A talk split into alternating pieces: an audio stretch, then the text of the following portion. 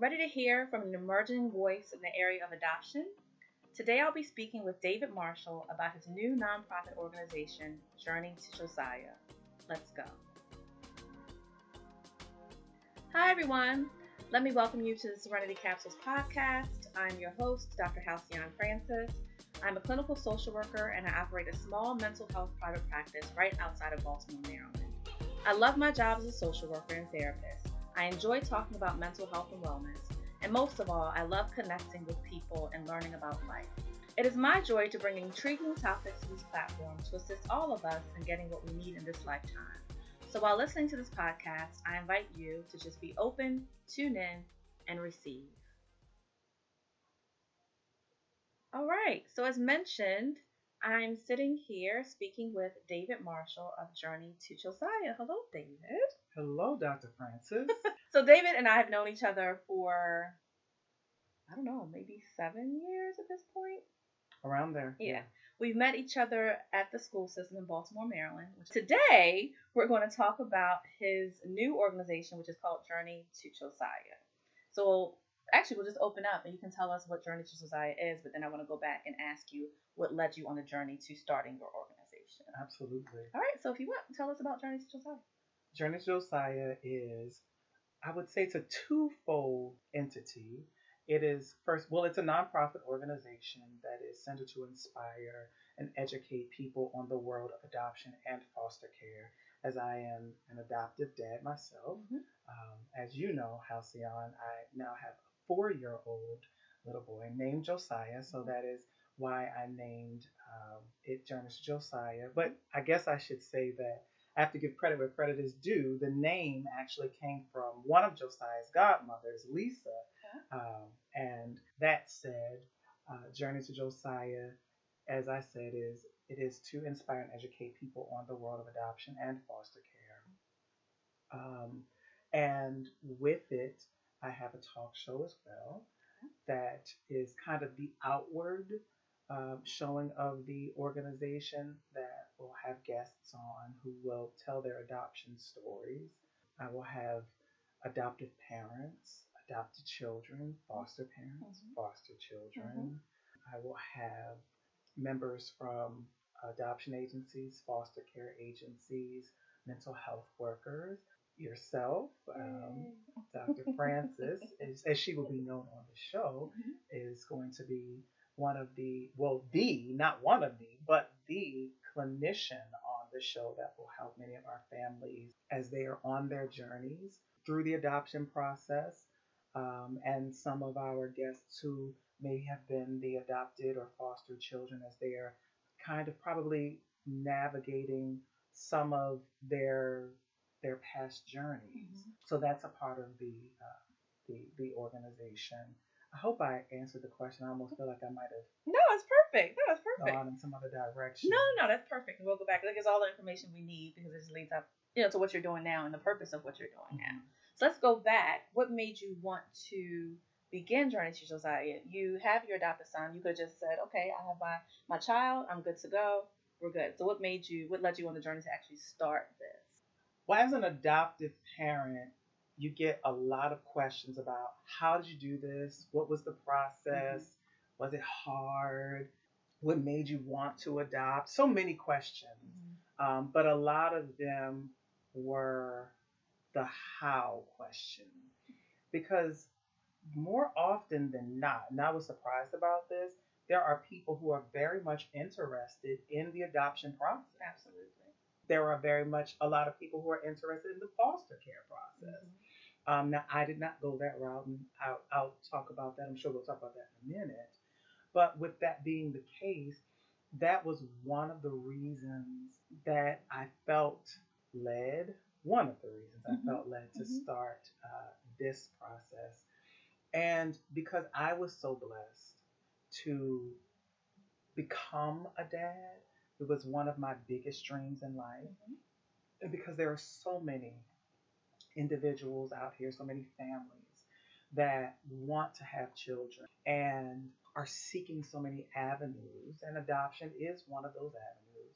I felt that it was probably my responsibility in a way to assist families in this way and help them with this process. yeah, Yeah. and helping them on this journey, this Yeah. process. Absolutely. And I think it helps to have someone who's done it before So, hmm and not just, you know, going to an agency, which is good. We know a lot of good adoption agencies, but Mhm. speaking with someone who can give them kind of like that one on one real Yeah, deal yeah. and, and relate to them in terms of like the waiting process. And It's developing good for them. supports Mhm. within my organization Mhm. to help them um, navigating that. Um, because there's so many support systems that I'm building while I'm building the organization. Mhm. And so there are supports for prospective Mhm. parents. Um, I'm hoping to have support such as grants because it is such, if you're going the private adoption route, that Mhm. is, it's so exorbitantly expensive. Yeah. yeah. And people often ask that question, why is it so expensive? Right. And I wish I knew that answer, and I don't honestly know that answer. Which can possibly turn some people away from from getting a child Yeah. if they want, right? Yeah. Yeah. So I mean, those are all great reasons to have an organization and to have someone to, you know, come and, and speak with you about. Yes. Because I guess grants would be a great help to, to Yes. assisting with the adopting kids. Yeah, especially if this, like you said, is one of your dreams. Yes. So take us back a little bit more hmm to the decision to start the adoption process. hmm You said, you know, that's always been a goal of yours to do, to become a father. What really made you say, okay, now's the time, I'm going to start this process, I'm going to do this now? So I think that there is somewhat of a misinterpretation that the urgency to have children or become a parent is just hidden within women, Mm-hmm. and it's not within men. Mm-hmm. I always knew that I wanted to be a dad. And as a gay male, I always knew that it was going to be adoption for me. Mm-hmm. While there are other avenues, I always knew that I wanted to be an adopted parent. Mm-hmm. I lived in New York for some years. As you know, I'm an opera singer by profession. When I moved back here in 2013, I took time to settle my life. And in, in 2015, it's when I started the process. But that urge just got really, really, really strong. Like it just was something on my inside that I, I couldn't, it just, it was, it's almost very unexplainable, but it was an internal urge that I could not shake. And it was at that point, it was like, I, I've got to do this. Right. And, um, and so I went to my first meeting at Adoption Together. That's Mhm. the agency that I adopted Josiah through Mhm. here in, in Maryland. And it was in January of 2015 to be exact. And that's when the journey began. But that's how I can best describe it. It was just that internal urge that most of the time you hear more women talk about um, more vocally. Right. But um, but men get it too. Absolutely. That's and that's what true. I had. Yes, I just don't think men are supported as being uh, um, as verbal Yeah. as as women are about having those, you know, that cravings to have children. Yeah. So you touched on a very important point, and you're very transparent. Yes, you are a gay male. hmm How was that?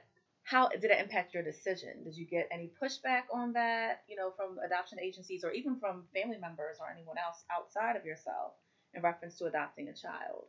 I may have had one of the rarer stories of many people Mhm. um, because I literally had no pushback.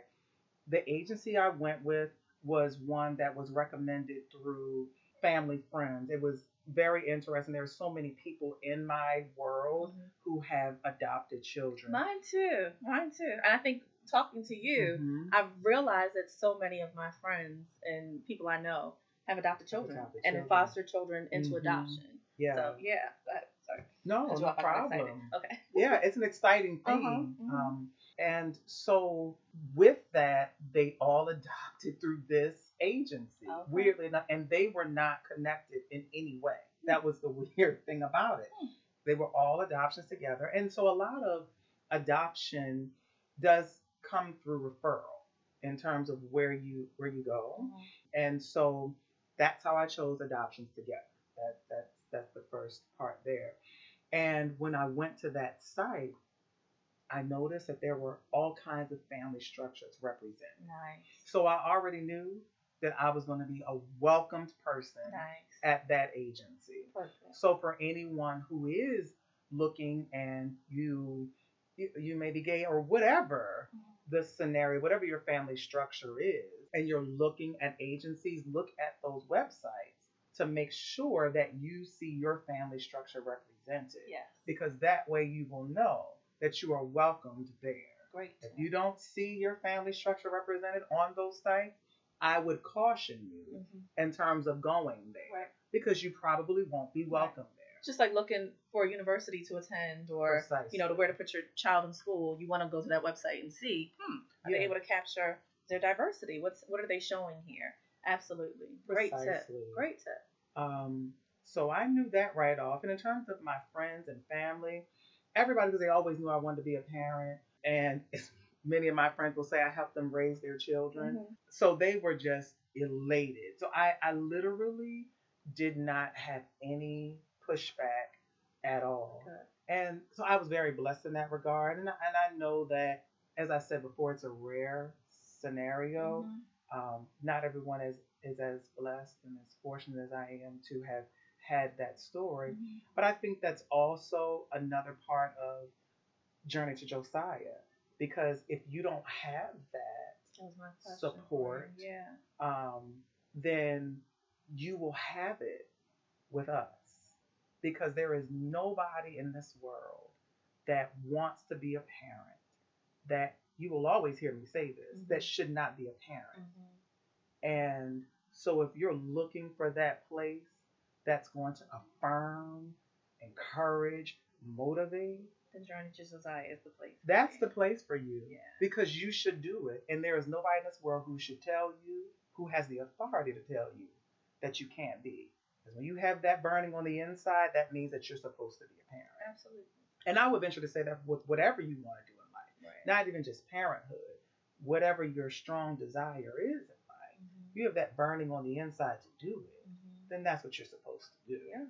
So why not foster care as opposed to going to adoption together? So for me, I didn't have a lot of information on foster care. I did briefly have conversation about it. I'm going more into it now. But what I was getting was a lot of, well, the children may not be able to stay with you. Okay. And I wanted to be a parent, and I did not, I was afraid that a child could be placed with me and then Taken back. then taken back. Mhm. And I knew that emotionally, I could not handle that. Right. Um, I have since learned that there are foster to adopt programs.